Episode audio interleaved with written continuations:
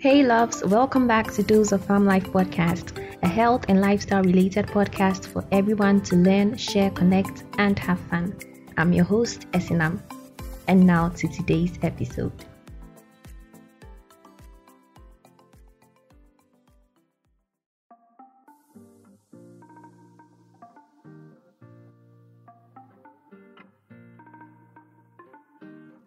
For today's episode, I'll be talking about halitosis. Yes, halitosis. Um, simply, it means bad breath.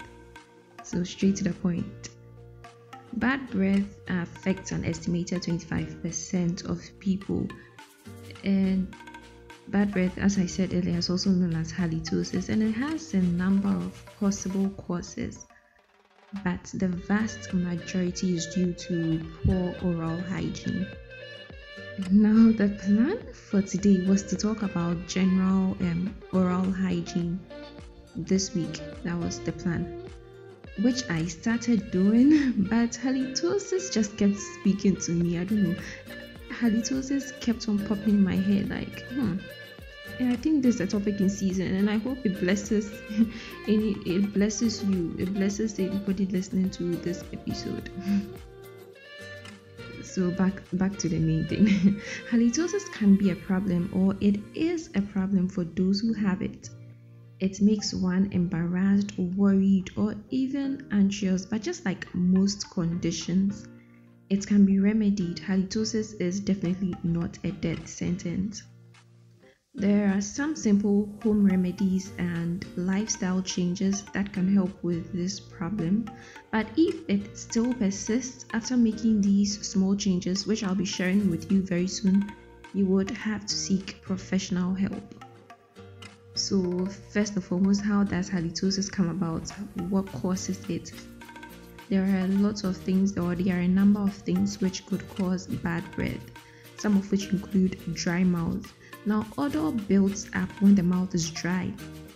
And I think that's why God, in His own wisdom, gave us saliva, which naturally cleans the mouth, aside the fact that it also helps in the digestion process, that is, the digestion of food. Now, dry mouth could either occur naturally or it could be due to specific diseases. So, in some people, it is due to a disease, that's why they have dry mouth. So, a simple remedy to help with this um, to help with this, that is dry mouth, which is not due to an underlying cause or a specific disease, is the chewing of um, sugar free gum. So, this would help with saliva production. Another thing which could lead to halitosis is poor dental hygiene or simply poor oral hygiene. Now, daily brushing and teeth flossing helps to remove food particles which can build up in the mouth. When these food particles build up, they produce an odor, aside the fact that they can also cause tooth decay. So they produce an odor. So it is essential that you practice good oral hygiene by daily brushing, flossing, use of mouthwashes, and all that.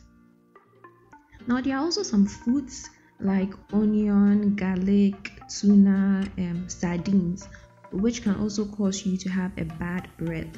So, to save yourself the embarrassment and also for you to feel confident about yourself, because trust me, if you have bad breath, everyone around you will notice it, will notice once you open your mouth to talk. So, in order for you to feel confident around about yourself and to avoid getting embarrassed, make sure to rinse your mouth after taking such foods.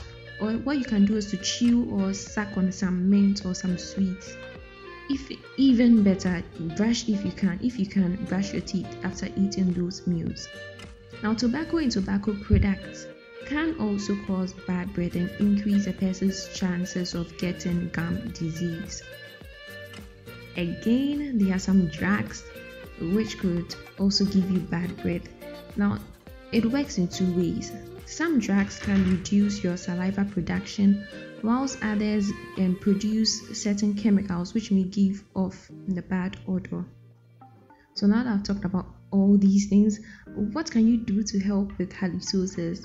Now, the sure and best way out is to observe good oral hygiene. So, things like brushing your teeth at least twice a day, flossing, brushing your tongue, brushing your tongue, make sure to brush your tongue as you are brushing your teeth because the tank is a storehouse. A lot of bacteria, dead cells, and food build up on our tanks.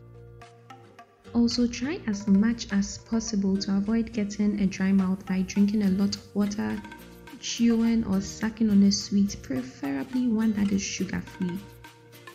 One that is sugar free. So, now that we've talked about things that can cause halitosis and and then what you can do to help with halitosis. Now, how do you even identify you have bad breath? You may not be able to notice it yourself as it can be difficult to assess it yourself, but even if no one is around, there are a few ways you can have it checked yourself. One, you can cup your mouth with your hand and breathe out and then smell it to see if it has a bad odor. Or you could lick your wrist, the inside of your wrist, and smell it after a few seconds. After it gets dry, you smell it and see if it gives off any bad odor. Now, please and please remember that anyone can suffer from bad breath. Even most people get bad breath on a regular basis simply because of the foods we consume.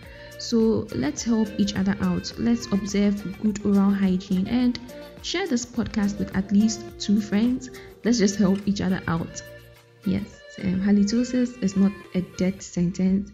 It can be remedied and even if it has an underlying cause or it needs special attention just talking to a professional you could get help.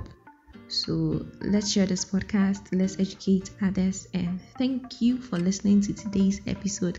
Do remember to check out dose of pharm life on instagram. The instagram handle is dose of pharm life all in small letters dose of pharm life and keep your comments and suggestions coming thank you If you enjoyed this episode, please rate, review, and subscribe. Connect with me on Facebook, Instagram, LinkedIn, Twitter, WhatsApp, and email. Thanks so much for listening. Until next time, stay blessed. Bye.